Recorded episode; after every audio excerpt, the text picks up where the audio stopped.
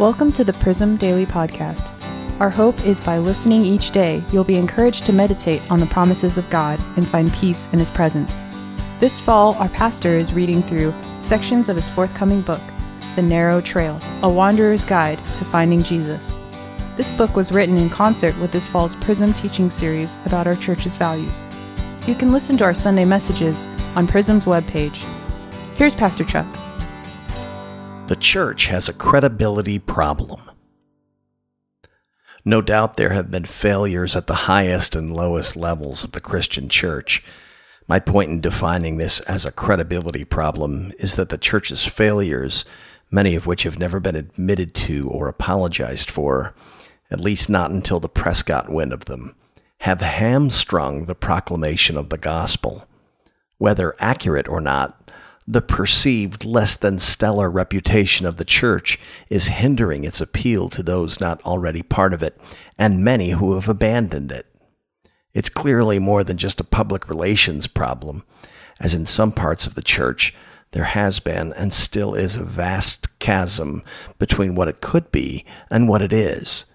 In the age of global split second communication, the glaring sins of the church are magnified as never before and it's having a negative effect.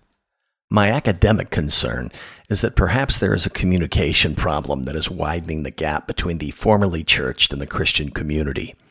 My pastoral concern is that because of this, many Christians who have left the church are curtailing their spiritual growth. Some have abandoned identifying as Christians altogether. Others now claim that they don't need to be an active part of a local church to be a healthy Christian. I disagree and have written this book in part to encourage believers to re engage with a vibrant Christian church. As well, I'm hoping that Christians who sporadically attend a church will realize the spiritual benefit of a closer connection to other Christians. To paraphrase my friend, pastor and author Dean Inserra, there is more to being a Christian than simply going to church once a week, but there certainly isn't less. Communal worship is a critical part of our collective church life and is vital for a believer's spiritual growth.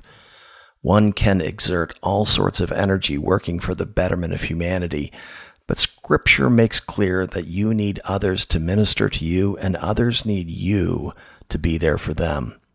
Logically, corporate worship can't happen without each other. And in spite of what you may think, there do exist Christ honoring, people serving churches that are concerned about correcting the problems that exist in our world. While presently some Christian churches and leaders are failing in very public ways, other congregations throughout the world are behind the scenes doing some amazing, God glorifying things for the benefit of humanity. This has been the case all throughout the 2,000 year history of Christianity. Yet the reality remains that evil carried out in the name of those who call themselves Christians is driving many away from any church. Therefore, it is incumbent on church leaders to search their hearts to see if there is any sinful way in them that creates a roadblock to Christians being where they need to be. In my estimation, the church may be apologizing for quite some time. Jesus said that we're to love each other so that the world would know we're his followers. One reason for the challenge facing churches is that a new generation is discovering the support role that churches played in prolonging the scourge of American slavery and its after effects of racial discrimination and injustice.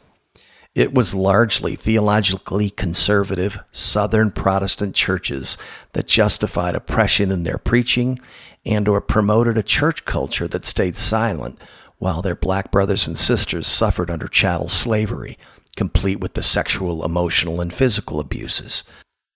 One of the heroes of my church's theological tradition is Jonathan Edwards, whose influence on the Great Awakening and education has earned him the historic title of America's greatest theologian. However, as Jemar Tisby has written, quote, although Edwards remains a significant figure in American religious history, his significance must also include the fact that he compromised Christian principles by enslaving human beings. Unquote. The challenge for us is that people are assessing our ability to care for them by watching if we care about the oppressed. Many of us as individuals have sins to confess and turn from regarding racism and injustice.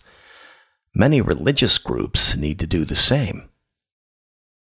It strikes me as incongruous that some theologically orthodox Christians would oppose the idea of corporate responsibility or guilt for sins committed by another. The Apostle Paul addresses the subject of corporate guilt for original sin as the reason we needed Jesus. In Romans 5:12, the New Testament states that we have been judged guilty for the actions of our first parents. Quote, Therefore, just as sin entered the world through one man, and death through sin, and in this way death came to all people because all sinned. Wayne Grudem says, quote, This idea that all men sinned means that God thought of us all as having sinned when Adam disobeyed is further indicated by the next two verses.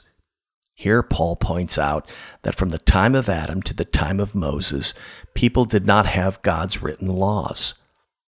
Though their sins were, quote, not counted as infractions of the law, they still died. The fact that they died is very good proof that God counted people guilty on the basis of Adam's sin.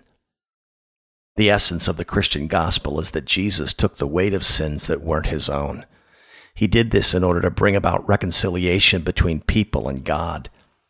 Jesus didn't have to carry out that responsibility. He willingly chose to do so out of love for his children and loving obedience to his Father. Is it possible that out of love for our neighbors, the Spirit of Christ would compel us to apologize if it would promote healing and help people see the gospel more clearly, taking on the sins of another to bring about reconciliation? Would it ever strike us as necessary for the benefit of the reputation of the church to be willing to do so? I've heard arguments against this position point out that while Jesus absorbed the guilt of our sin, he didn't confess to them as if he did them. Whatever the argument, the optics are not helping the reputation of the church with outsiders. Are we really arguing about whether or not we have to apologize? Shouldn't fallen sinners have their default mode set to apology?